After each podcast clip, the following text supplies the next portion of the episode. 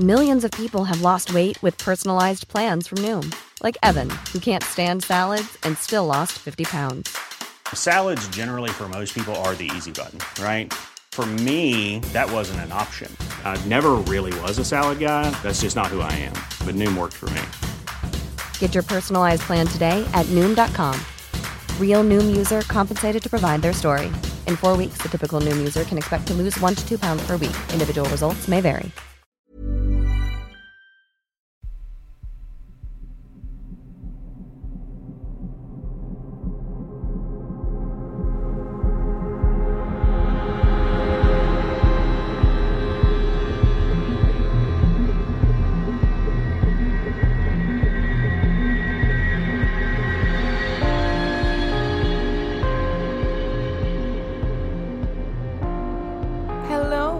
To mini episode 77 of Real Life Ghost Stories. I have three lovely stories for you today, and the last story comes from July the 30th, 2020. And story number one comes from Laura. We were renting a home and had just moved in the day before. It was perfect. It had three bedrooms, two baths, a safe neighbourhood, and a huge yard for our young children to play in. I was still unpacking boxes in the kitchen while my children played in their rooms. My son was five, my daughters four and almost three. While I was putting dishes away, I heard my four year old yell out in a distressed voice. I turned around to see her dragging her little sister by the wrist towards me, her face pale. Mommy, there's a man in my closet. I blinked at her several times. But as a child whose parents never really comforted me, I have tried to reassure my children when they are frightened. So I nodded, put on a brave face, and marched into their room, throwing the closet door open. Which, in hindsight, seems crazy, but something about having kids turns you into a badass. There was nothing there, of course, and my two tiny little girls had followed me back in there nervously. I turned and asked, Is this where you saw the man? My eldest nodded, and I told her no one was there now. She swore she saw him and looked so distraught. So I nodded and I yelled out, If you are in this closet, you need to get out now. You don't live here, and I will not allow you to stay. You are not to bother my children ever again, or you will regret it. I then told my little girls that they never have to be afraid, as this was our home, and I was the scariest thing in it. They bought it and went back to playing. It was that night that I went to get groceries while my husband stayed at home with our kids. He had put them to bed and then grabbed a shower while I was gone, and before I returned, my cell phone was ringing. Were you here? When? I asked. Just now, were you here? I told him I wasn't, but I was pulling up our street. When I arrived, my six foot two, broad, muscular husband was standing in the kitchen with a towel around his waist his tan skin looking white as a sheet. I immediately asked what was wrong. He explained to me that all of the kids were out cold and that he was in the shower when he heard our TV in our bedroom cut on and then heard heavy footsteps leaving our room and coming down the hall towards the kitchen. He was shaken because our TV was on a very tall cabinet none of our small children could reach and it had no remote. He also said it was not the sound of our children's little feet. It was very strong, boot like steps. He had walked out and searched the home to find all of our children asleep and the iron rod doors locked. From there, the occurrences just became more frequent. We would watch things move before our very eyes, hear something walk around in whatever part of the home we weren't in. It got worse when we adopted a little kitten. He grew into a large male cat that would hear things when I did and solidify what I heard, then I'd turn and see him in a defensive position looking in the same direction. It was two years before I saw anything. I was sitting in our recliner watching TV late one night when I saw a man walk across a doorway in our kitchen. I jumped up and ran to the kitchen, but no one was there. Nothing seemed malicious, no one was ever touched. My husband and I would both look at each other when things happened, but we never spoke about it because, other than the first day, our children never saw anything, and we felt like if we talked about it, it would get worse. We did speak with our neighbours, who said, other than us, the only person who had lived there was the man who built the home 60 years prior. His first wife and second had died, but not in the home, but that he had passed away while he was in the house. The neighbours talked about how he had put everything into that home and had been a very nice man. It wasn't as if we didn't get creeped out at times, we did. Nice man or not, if it was him, he was now in a different form and lurking around a home with our children in it. But I was in nursing school and we weren't in a position to move. After six years of listening to footsteps up and down the hallways day and night, things being moved around, and sounds of crashes that seemed to come from nowhere, the landlord decided to get out of the rental business and sell the home. We began looking and decided it was time for a bigger home as our kids were getting bigger and we were outgrowing the small house. On our final night, my husband and I were getting ready for bed. I was sitting in our bed while he was getting a glass of water in the kitchen. Our children were already asleep. I happened to look up and saw a man shaped shadow in the hall with a wide brimmed hat. I called out to my husband and asked where he was. He said he was in the far side of the kitchen. I watched the shadow seemed to move and shift, looking between the kitchen and my room as if it couldn't figure out who to look at. Suddenly, my husband noticed it too and asked where I was, and I told him I was sitting on the bed. We watched this shadow man move back and forth for four or five minutes before it walked towards our den. My poor husband was shook and hurried to the bedroom. After six years, it didn't seem to faze me. I quickly fell asleep and got ready to move the next day. We moved without a hitch and closed the next day. The owners who sold to us asked us at closing if they could retrieve something they buried in the garden.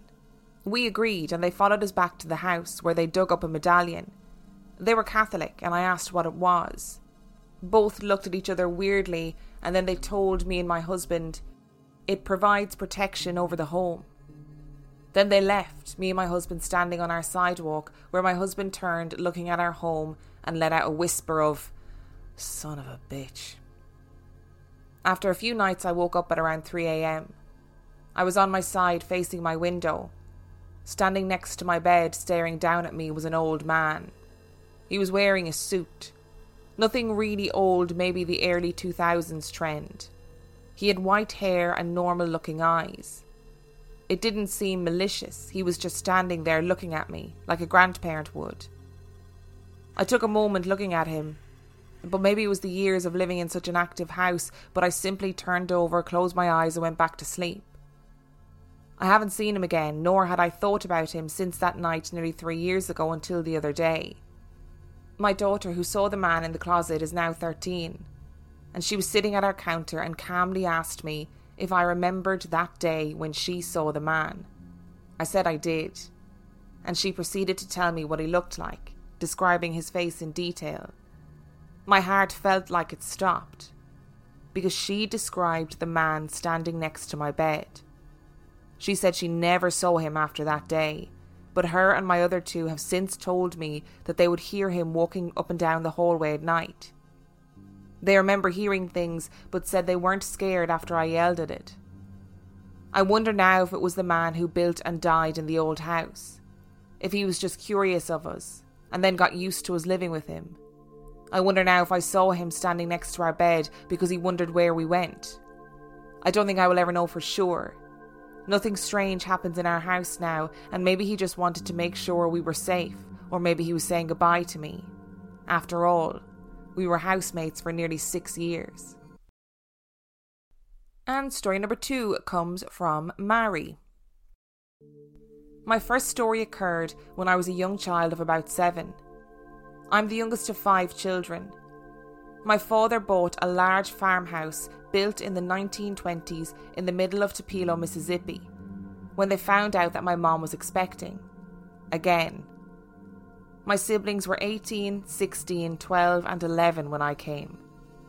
They were a tad bitter as the home my dad bought was a bit run down and in a part of town that wasn't exactly growing. My home was built in the middle of a farm in the 1920s, and a neighbourhood grew up around it as the original family sold off parcels of land. At the time of my birth, the neighbourhood had become a lovely old southern lady who needed a bit more rouge and powder to pass as a presentable femme. Nevertheless, I digress. When I was a small child, I slept in my parents' bedroom in a toddler bed. As my brothers grew old enough and went off to university or homes of their own, I moved out from under my parents' wings, of which I'm sure they were glad, and was planted in a bedroom that connected to my older sister's shared sunroom. I can remember hearing the children's laughter in the middle of the night, late, when no children should be out and about. This happened a handful of times before my sisters brought it up to my parents at breakfast. My parents expressed some concern and blamed it on a questionable family who'd recently moved in with small children who ran wild. One particular night, I was awakened by a rather loud thunderclap and the sound of incredibly animated children's chatter and laughter. My sisters were dismayed enough to wake our father, which was just not done. He circled outside the house in his boxers with a pistol, as he was wont to do whenever there was a disturbance, and found no errant children playing in our yard. It honestly sounded as though they were in my sister's sunroom. My father laid in one of my sister's twin beds as the displaced sister curled under the covers with me. The giggling and frivolity continued as the storm raged on. I remember snuggling against my older sister with every fine hair in my body standing on end. I was an empath, you see, without the knowledge to speak what I was. My father hollered in his most authoritarian tone You kids go home now. It's late. It's time for you to go to bed. Immediately the giggling ceased, and the tromping children's feet ran off into wherever ghosty children go. A few nights later, I was alone and woke with the small hairs of my arms raised. The house was sleeping, I could tell.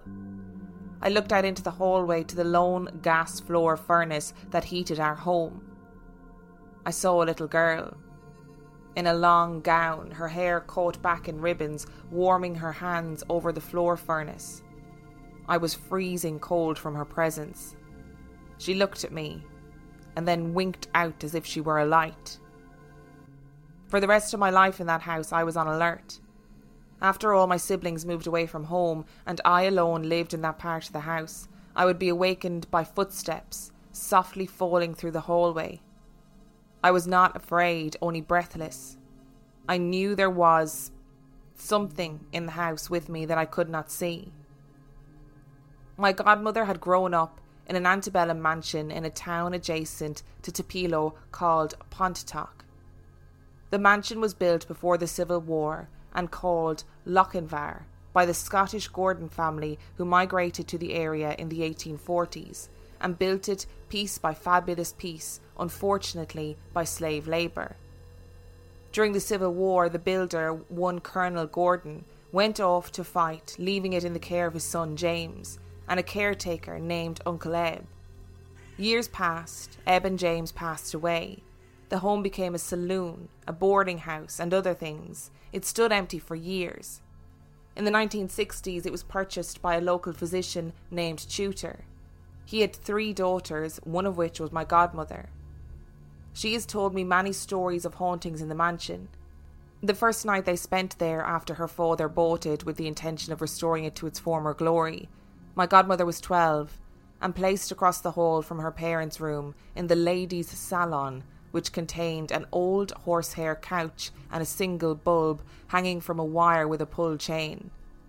Her parents settled her on the couch under a blanket, pulled the chain, leaving her in darkness, and went to bed. As she drifted off to sleep, she heard hoarse breathing in her ear. She sat up and screamed, as any respectable 12 year old girl would do. Her father came in, she explained the goings on, and he told her that she was dreaming. He left her again. The hoarse breathing came again. She ran from the room and hid under the dining room table. Her father entered the parlour, turned out the light, and laid on the couch himself. As he settled, the hoarse breathing could be heard in his ear. He stood. The breathing was heard from the corner of the room. He pursued it. It fled to the opposite corner. This continued till the pull string to the light tapped his head. He pulled the string loudly and exclaimed, That's it! I'm going to bed. My godmother slept the rest of the night under the dining room table. Throughout the years, they were often haunted in their home. Their names would be called when they were alone in the house Footfalls down the stairs, plants that moved as though someone was brushing by them, rocking chairs in bedrooms rocking on their own, and always Uncle Eb's lantern outside patrolling the property before bedtime. He was killed one night during patrol, you see. And the legend says he never knew when his duty was done. When I was about 10 years old, my father took me to fish on the Lochinvar Lake. I was feeling quite antsy and uncomfortable the entire time. An empath, you see. Near dark, I begged my dad to leave the lake and go home.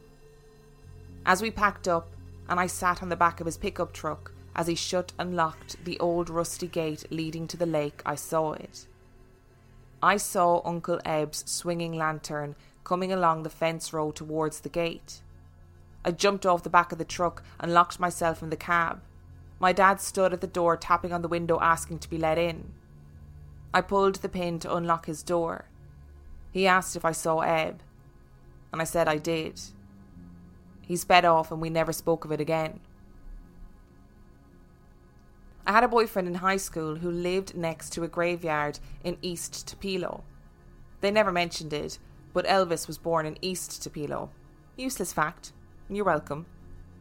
When my high school boyfriend was about 14, he and his friends decided to have a seance in their bedroom. A Ouija board may or may not have been involved. I don't remember the exact particulars. They asked the spirit for a sign that he was there. Their bedroom was covered in Iron Maiden posters. They asked that a poster would fall off the wall as a sign. One Iron Maiden poster rolled up from the bottom and fell off the wall. The boys giggled and acted like complete morons, I'm sure. Then another poster rolled up from the bottom and fell off the wall. Then another. And another. The walls were bare in about 10 minutes and the boys were horrified. After that event, the upstairs of the house was plagued with doors opening on their own, banging, footsteps, cold spots, etc. Years later, I married that high school boyfriend briefly. We lived there upstairs for a time. My ex husband worked and partied late into the evenings, and my dog and I were left upstairs alone. Each night before I went to bed, I shut all the doors upstairs. I made absolutely certain they were closed. My dog and I would get into bed. As I'd fall asleep, I'd hear the doors open one by one. God forbid I ever had to pee. I'd run down the hallway with my eyes closed, counting steps until I reached the bath. My dog would run along with me, growling at whatever it was that lived there too. One night, not long before I moved out, I awoke at around 3 a.m. hearing footsteps. My dog jumped to the very edge of the bed, growling deep in her chest, the hairs on her back standing on end. The doorknob turned slowly downward. It was the lever kind. And then nothing. The door never opened. My dog did not calm herself till much later. I told myself it was my ex playing a trick on me, though I knew it wasn't. The air had tasted sour and metallic, and I knew it was the demon that those stupid boys had called up years ago. Call them ghosts or call them spirits, apparitions, whatever you like. They're there. I feel them, and I know they're there. Millions of people have lost weight with personalized plans from Noom, like Evan, who can't stand salads and still lost 50 pounds. Salads, generally, for most people, are the easy button, right? For me, that wasn't an option. I never really was a salad guy. That's just not who I am. But Noom worked for me. Get your personalized plan today at Noom.com. Real Noom user compensated to provide their story. In four weeks, the typical Noom user can expect to lose one to two pounds per week. Individual results may vary. Hey there, it's Michele Norris. I'm host of a podcast called Your Mama's Kitchen. When I travel, I'm usually looking for a way to find a taste of home when I'm not at home. And one of the things I love to do when I am at home is entertain. And Airbnb allows me to do that. When I was in California recently, I rented a house that had a great kitchen. And when we were sitting around the table, we we're all thinking, we're in someone else's house. Someone could be in all of our homes as well. If you have a home, but you're not always at home, you have an Airbnb. Your home might be worth more than you think. Find out how much at airbnb.com/slash host.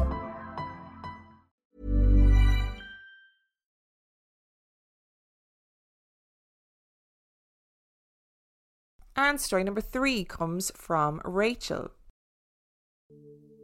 When I was around 13 years old, I woke in the middle of the night and needed the bathroom. My bedroom at the time directly faced the bathroom door, and as a family, we never closed our bedroom doors or the bathroom door at night.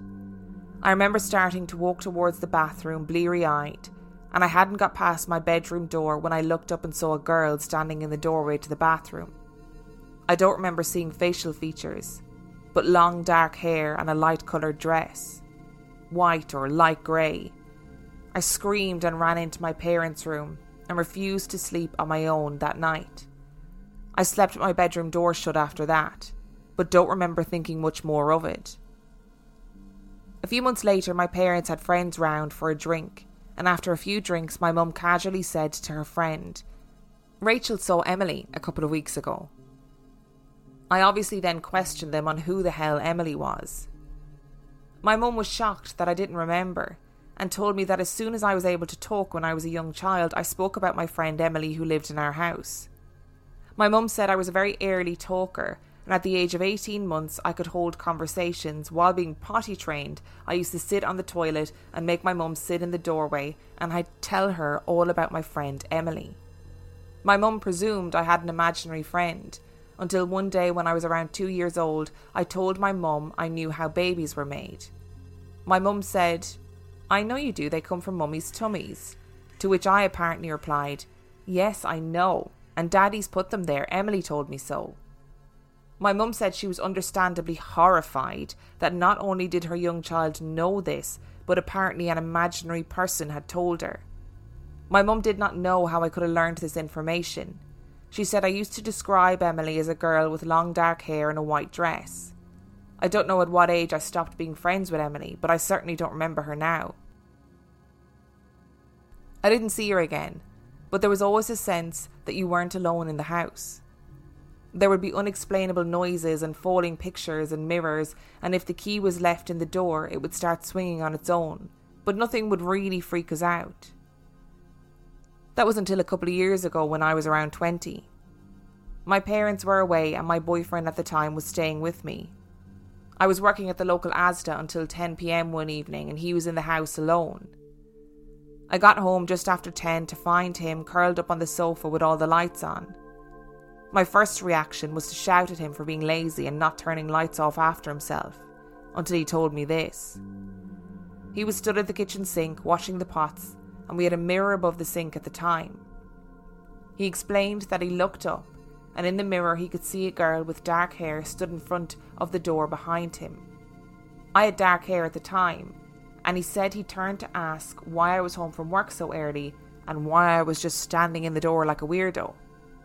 When he turned around, there was nobody there. He said he was certain it was a girl, as he mistook what he saw as being me. Needless to say, the lights stayed on that evening, Interestingly, I used to have a reoccurring dream that my parents knocked down a cupboard in my bedroom and found the corpse of a girl. I potentially think that this dream was fueled by my encounter with Emily, but nonetheless, I refused to let my parents knock the cupboard down.